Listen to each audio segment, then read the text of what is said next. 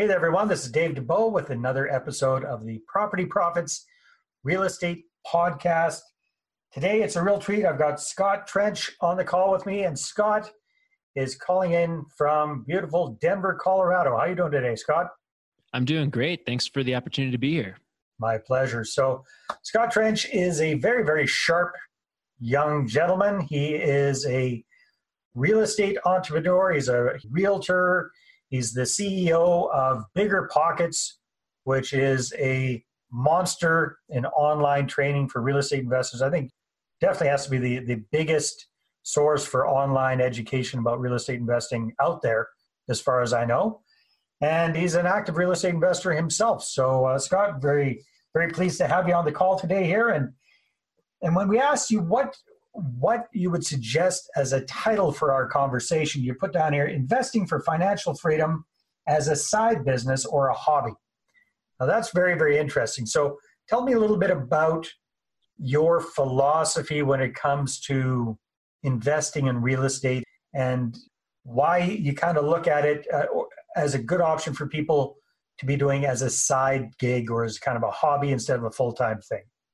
Sure. So I, I think that a lot of the conversation online and in real like on bigger pockets for example and all that kind of stuff tends to be dominated by folks who are very passionate about real estate investing as a business and i believe that there's a, a, silent majority of landlords a silent vast majority of landlords who own rental property passively as one component of their overall wealth building strategy so I love and I'm friends with many different investors who are, hey, this is my business, this is full time. I am, or I'm aggressively pursuing real estate with the intention to make it my full time thing.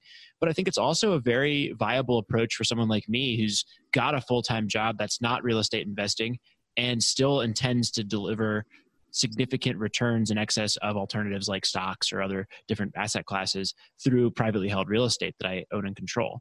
And I think that there's a, a lot of ways to do that that are not discussed as much, you know, maybe as as much by the community. Yeah, I think you're right. I think uh, sometimes you put up the full-time real estate investor on a pedestal as as that's the goal that everybody should be aspiring to, and that's not necessarily the case. I mean, a lot of people love their jobs, and why would you leave that? However, I think you and I are definitely on the same page where we both agree that real estate is probably the best choice for everyday people to create significant wealth cash flow, eventually the lifestyle they're looking for in a way that you know most people just can't do otherwise. So I think we're we're definitely on the same page there. Now you've written a book called Set for Life. Can you tell us a little bit about that? How did that book come around and and how did you develop this passion for well, you call yourself a personal finance nerd. So how did how did you become a personal finance nerd? Yeah, so you know the goal I well going back to the beginning, my, I started my first job at a Fortune 500 company, and uh, it was rated at the time the worst place to work for in America or something like that. it wasn't all that bad, but I did feel that my opportunity to advance quickly was not there. It just wasn't a reality for me to double my income or you know rapidly rise through the ranks or realize some of the great ambitions that I had at the time. And so I became very interested in the concept of financial freedom generally. And there were two schools of thought that really kind of honed my philosophy on achieving financial independence or financial freedom. One was this Mr. Money Mustache blog, a guy with a funny name who talks about saving as much money as possible through significant lifestyle cutbacks and, and choices and those kinds of things, and how to be happy while doing that. And the other thing I saw was real estate returns could generate significantly higher returns than other asset classes. So my approach is kind of like, hey, I'm going to pack lunch every day and really be frugal so I can accumulate enough money to make a real estate investment as rapidly as possible after graduating college. And so that's really been a passion of mine over the last few years is how do I help folks that are very ambitious, that are maybe just starting out in their careers and are looking to aggressively move toward financial freedom and put themselves in position to make a real estate investment purchase. And to that end, my approach was hey, I'm going to save up as much money as possible and then do this, make this first investment called a house hack. I don't know if your your listeners are familiar with with that term. No, we aren't. So we'll we'll jump into that after you after you finish telling your story. But yeah, I definitely love to get some. Yeah, so you know, in that first job, I was making $48,000 a year and I saved about $20,000 on that income. Wow. Now Wow. that was also with some moonlighting, so I would drive Uber and tutor and stuff after work to to supplement that. But I used twelve thousand dollars of that income of that of that savings to purchase a duplex in Denver. I was an owner occupant, so I put down five percent on this two hundred forty thousand dollar duplex. I fixed up the other half. It, it wasn't like a major rehab, but it was a little bit of work. You know, staining cabinets. You know, fixing, you know, replacing the toilet, placing the sinks, putting vanities in, those kinds of things, but not moving walls or Right. major plumbing or electrical overhauls or anything like that. I put a tenant in the other side, got a roommate from my side. Both units were two bed, one bath. And that was my first real estate investment purchase. It enabled me to live for free. I think I collected $1,700 a month in rent on a $1,550 mortgage, including principal, interest, taxes, insurance, and mortgage insurance that came along with my 5% down payment. And I think that's a very powerful way for someone that doesn't have any assets and is just starting out in life in their career to get into this game of real estate investing with relatively low risk because yes i'm highly leveraged but i'm also living in the property i'm living you know my risk is limited to the to hey rents would have to fall dramatically or i'd have to be really unable to place a tenant for a long period of time before i come out behind where i would be as a renter on a, on a monthly cash flow basis Most definitely. No, that's that's very very smart. So, talk to me before we jump into what house hacking is, because I'm I was not familiar with that term until I was doing a little bit of research prior to our call. Mhm. But tell us, tell me a little bit about your real estate investing philosophy. What what are you focusing on? What market are you in? What strategy do you kind of tend to be drawn towards?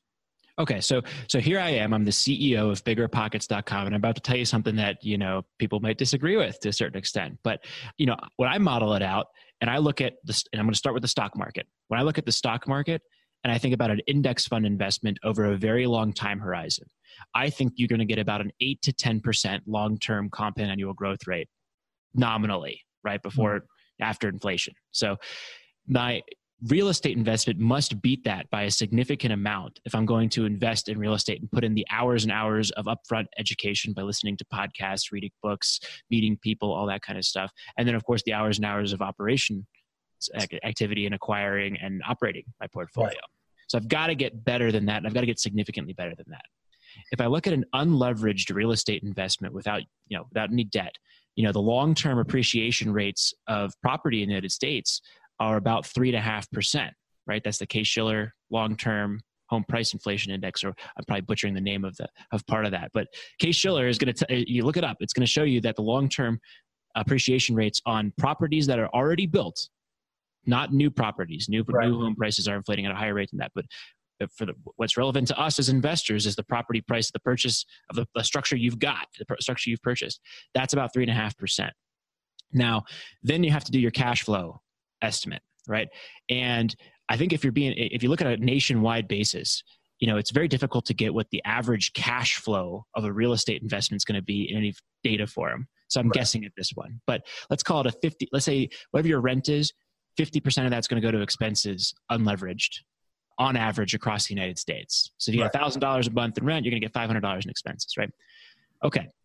Well, my estimation is that between that cash flow and the long-term appreciation rates, you're going to be looking at a seven or eight percent annual compound compound annual growth rate in unleveraged real estate investment, which is mm-hmm. unacceptable because it's less than the stock market, right? Okay. Yeah. So how do I get more returns? I use leverage, right? So all that saying, I feel like this is an important component of my philosophy about real estate investing. And if I didn't go through this exercise, I wouldn't understand why I'm bothering with this concept of real estate investing. With the use of leverage, I can dramatically drive up my returns in an average year. So if I have a three and a half percent inflation in an average year over my real estate hold period, right, and I'm leveraged five to one, I'm going to get a 17 and a half percent return on on just that appreciation rate, right? Plus I'm on the mortgage, plus I'm getting some cash flow. My returns are really great in the first year or two or three of my hold period. And as I deleverage, I return on my return from a return on equity standpoint to that overall portfolio return of an unleveraged real estate investment, right? So well, I paid on the mortgage, I'm getting a all cash real estate return. So my philosophy around this is I'm going to buy consistent properties and I'm going to keep them reasonably leveraged but make sure that I have strong cash flow and a strong cash cushion to fall back on so that I can sustain meaningfully higher returns than about a 10% return that I think I could get in the stock market over time. So that means in practice, so, I, I consistently buy and use moderate leverage on my portfolio. So what would what would be in your mind moderate leverage? What what are you shooting for? What kind of loan to value, for lack of a better term, would you be looking at? Yeah, I mean, for me, it's it's it's basically buy every twelve to eighteen months, putting it down about 20, 20 to twenty five percent. Now, in practice, I've house hacked a few times. So I've got a couple of duplexes which have significantly higher leverage, but also in practice, the Denver market has appreciated much faster than that three and a half percentage thing. So my overall portfolio is probably leveraged at a, I probably have sixty percent debt on my portfolio currently, which you know is is probably pretty good but again i'm i'm fairly new to this. I'm still 4 or 5 years into my first real estate cycle as an investor and i hope to be in this game for a very long period of time. So i'm i'm going to continue to be very relatively conservative have a strong cash position and buy well within my means as i go along this path. Sounds good. So tell us a little bit about what house hacking is because it's a fascinating concept Absolutely. I think this is the most powerful way for perhaps young people or people that are interested in getting started in real estate to get going in this in this business. So again, the, the massive advantage is it's basically just rent out a house. You, you buy a house or a duplex or a triplex or a quadplex, one of those residential properties that you could still get Fannie Mae 30 year fixed rate mortgages on and you move in and rent out the other units. And the reason this is so powerful is for a couple, you know, there's a couple reasons why this is so powerful. One, you can use extraordinary amounts of leverage that are just not accessible to the ordinary investor. That does two things. One, it inflates your returns very dramatically. And two, it allows you to get into the game much sooner than would otherwise be possible. So if you're a median income earner earning 50 to 60 70,000 dollars a year and you're trying to buy your first property it could be 10 years before you know or 3 or 4 3, three or 4 or 5 years at least if you're saving five ten thousand dollars a year. But you could be in a property in two years if you go through the, the house hacking approach. Now i just talked about how that three and a half percent return is a 17 and a half percent return if you're using leverage right? Right right right you know, you talk about putting down 5% on a property and you have an average year with inflation, you're looking at 100% returns, right? Now there's closing costs and all that kind of stuff, but that's a literal, I think, reality in an average market for a house hacker to get get that leverage. So, so if I'm understanding correctly, you're saying, because again, slightly different terminology. Most of our listeners are up here in Canada. Mm-hmm. But the idea is if you get into your own primary residence with 5% down, you get a, a residential mortgage on a property and here in Canada, you can get anything up to a, a fourplex mm-hmm. with a residential mortgage. Then you live in one of the units, you rent out the others. They the, the cash flow from that hopefully covers most, if not all, of your your mortgage expenses, and you're basically living rent free. Is is that what I'm understanding? And maybe even cash flowing.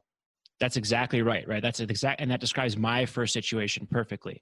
And that is a tremendously powerful position for someone who's just starting out in this business to be in because you no longer have a housing expense. Your savings rate can dramatically accelerate if you make that purchase right. Even if you don't get it so that it pays the entire mortgage, even if it's paying most of the mortgage, and that's significantly less than it would cost you to live as a occupant of a single family home.